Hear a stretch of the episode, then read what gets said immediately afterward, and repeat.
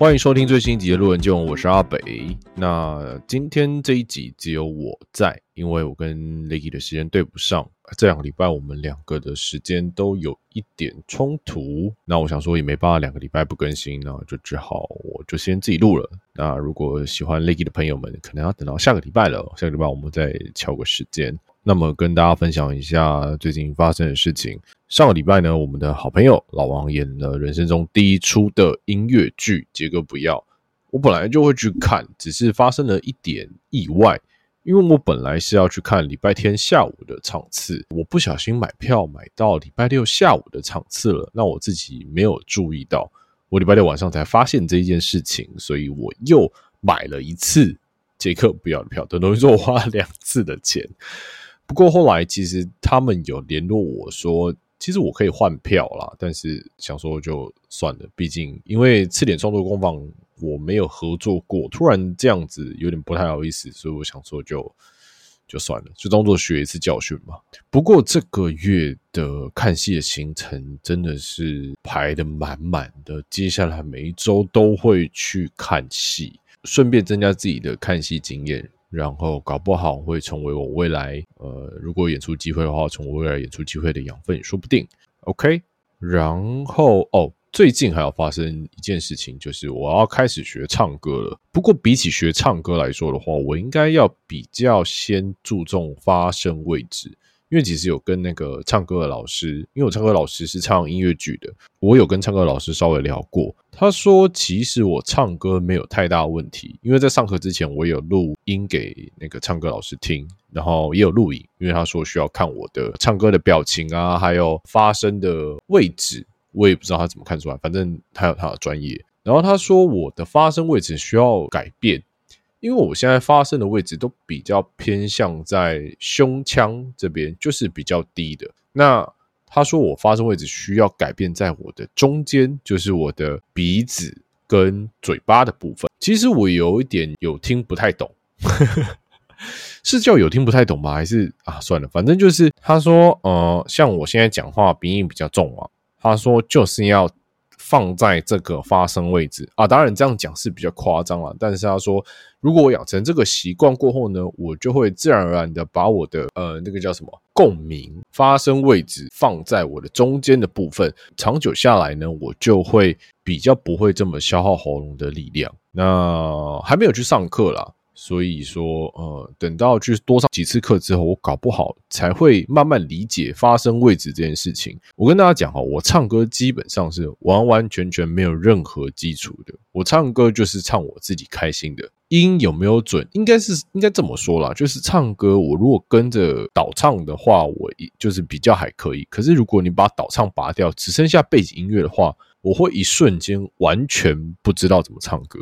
这对我来说是还蛮困扰的。那么我为什么会想要学唱歌呢？其实我一直以来都对自己的唱歌蛮没有自信的，那除了舞台剧以外，基本上我也蛮想挑战看看音乐剧的，如果未来有机会的话当然会想要试试看，可是如果要挑战音乐剧的话，变成说我就是要训练自己去知道要怎么唱歌，至少音要唱准嘛，因为我现在的状态就是说我连音有没有唱准这件事情我都不知道，因为我不会看谱，然后可能要从基础的乐理开始学习起，大概要知道就是我的音有没有唱对，因为音乐剧里面唱歌当然是必须的嘛，那音有没有唱对事情相对就变得非常重要，所以就慢慢开始学吧，大概是这样。那上礼拜那一集我有提到，就是说我刚从正职离职嘛，其实我一直在想说到底要不要让我自己完完全全的休息。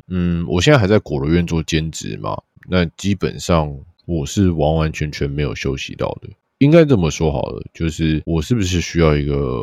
大概1个礼拜2个礼拜完完整整的休息时间，让自己不要做任何的事情。我从大二以来就一直开始工作了，应该说我这个人生一直都在工作，因为我大学学费啊什么都是自己付钱的，所以我一直以来到之前为止都是一直在处于有工作的状态。那么去年发生很多事情嘛，包含我出车祸啊、确诊啊，然后反正还有其他的因素，在29岁的这一年发生了非常非常多的事情，然后影响我很大。我第一次在我的人生中感到如此的无助。那前阵子我有去大阪嘛，有跟大家分享过我有去日本。那我去了5天，虽然说去了5天，但是行程其实有一点排太满。说是排太满嘛，好像还好，因为我都想说难得出国了，所以就起床之后就不想要再赖床，逼着自己到处走到处晃啊什么之类的，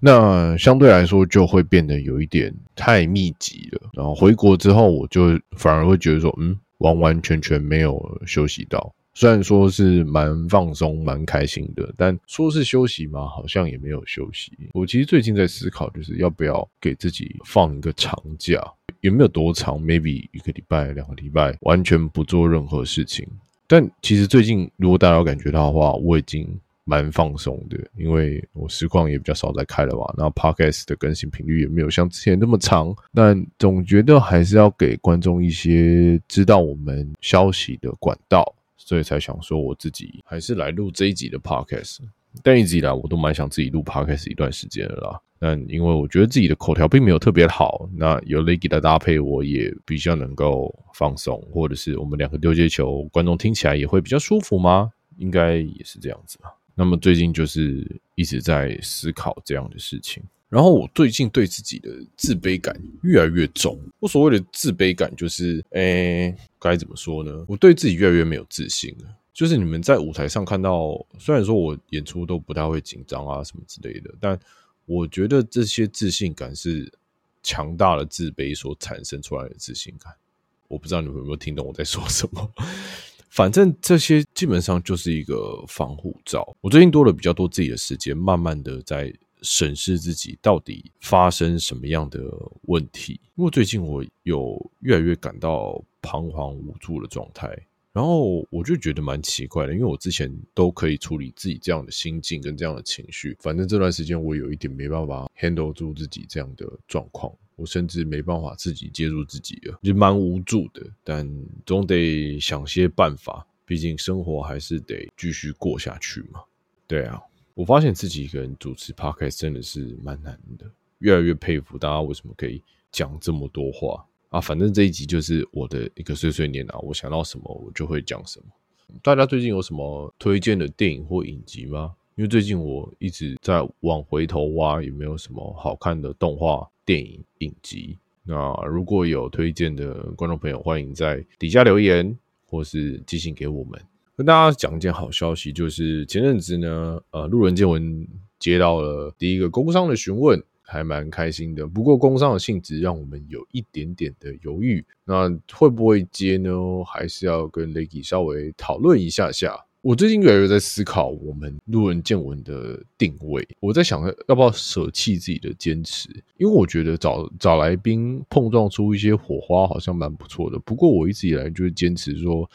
不想要找实况相关的来宾，因为想要碰撞出更多不一样的火花。可是我发觉如果不从实况的来宾去找，我们会有一点找不太到人来上路人见闻，这点会让我有一点困扰，感觉要有更多的来宾才能碰撞出更多的火花。因为我们之前有说大概1个月会找一次嘛，虽然说是随缘啊，那目前也只有找过一位鹅肉面。毕竟如果其实我自己有去邀请过来宾啊，但很多时候都是没有下文的，因为我就是邀请我想要邀请来的人，但是有时候寄信过去或私讯过去之后，可能也没有结果或是没有回信。当然这很正常啦，因为毕竟我想要邀请的人基本上名气都是比我们还要大上许多人，而且是其他领域的。那不知道有没有机会，如果真的有机会的话当然会蛮开心的，我也会用心一点准备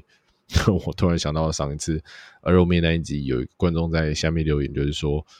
男主持人感觉很不专业，都不知道肉面的来历是什么但我得说因为那一集我确实比较放松，因为肉面毕竟也认识一段时间了，然后也是蛮好的朋友，平常都会出去吃饭，所以那一集基本上也没有什么太大的压力，所以其实录得蛮开心的啦。那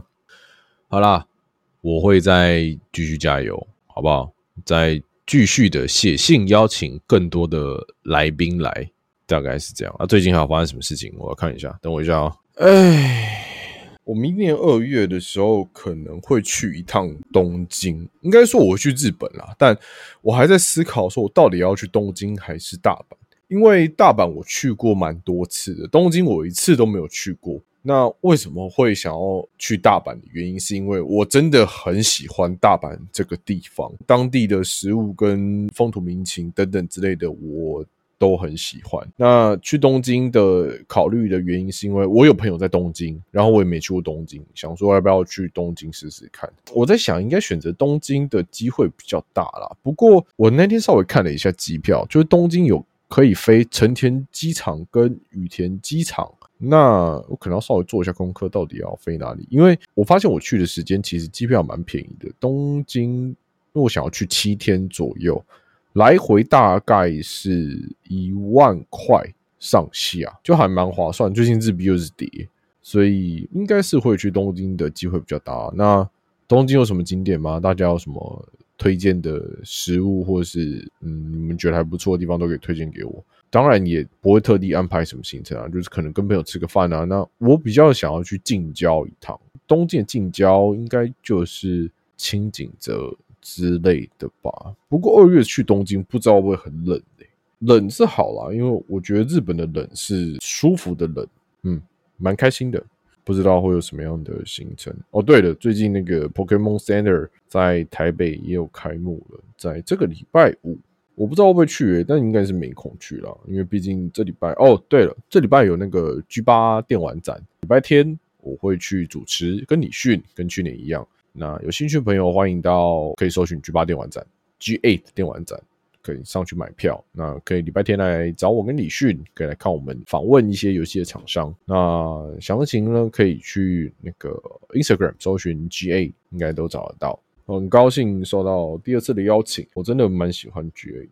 为我一直以来都毕竟实况主嘛，就是很喜欢玩游戏，尤其是台湾的独立游戏，有时候觉得自己的影响力可以帮助到他们，就会觉得蛮开心的。如果不想来看我也没关系，我觉得来现场买个票玩玩一些独立游戏，搞不好你可不可以找到一些你自己喜欢的游戏啊，我觉得不错啦，欢迎大家来看看好吗？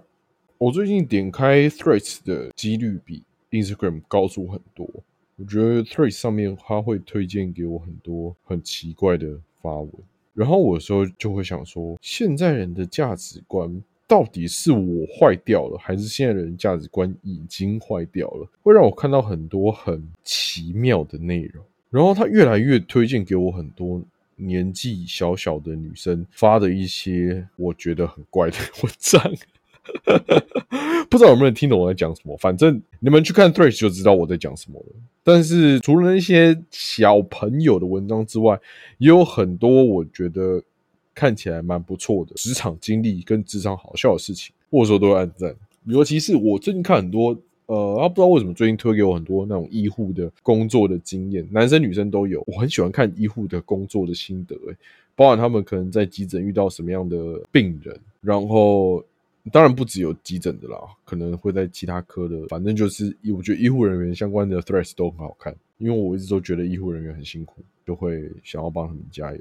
我看到个新闻，日本环球影城宣布明年的 Universal Cool Japan 2024将集结名侦探柯南、我的英雄学院跟魔物猎人3部作品。哇哦，名侦探柯南我还好，但我的英雄学院跟魔物猎人我真的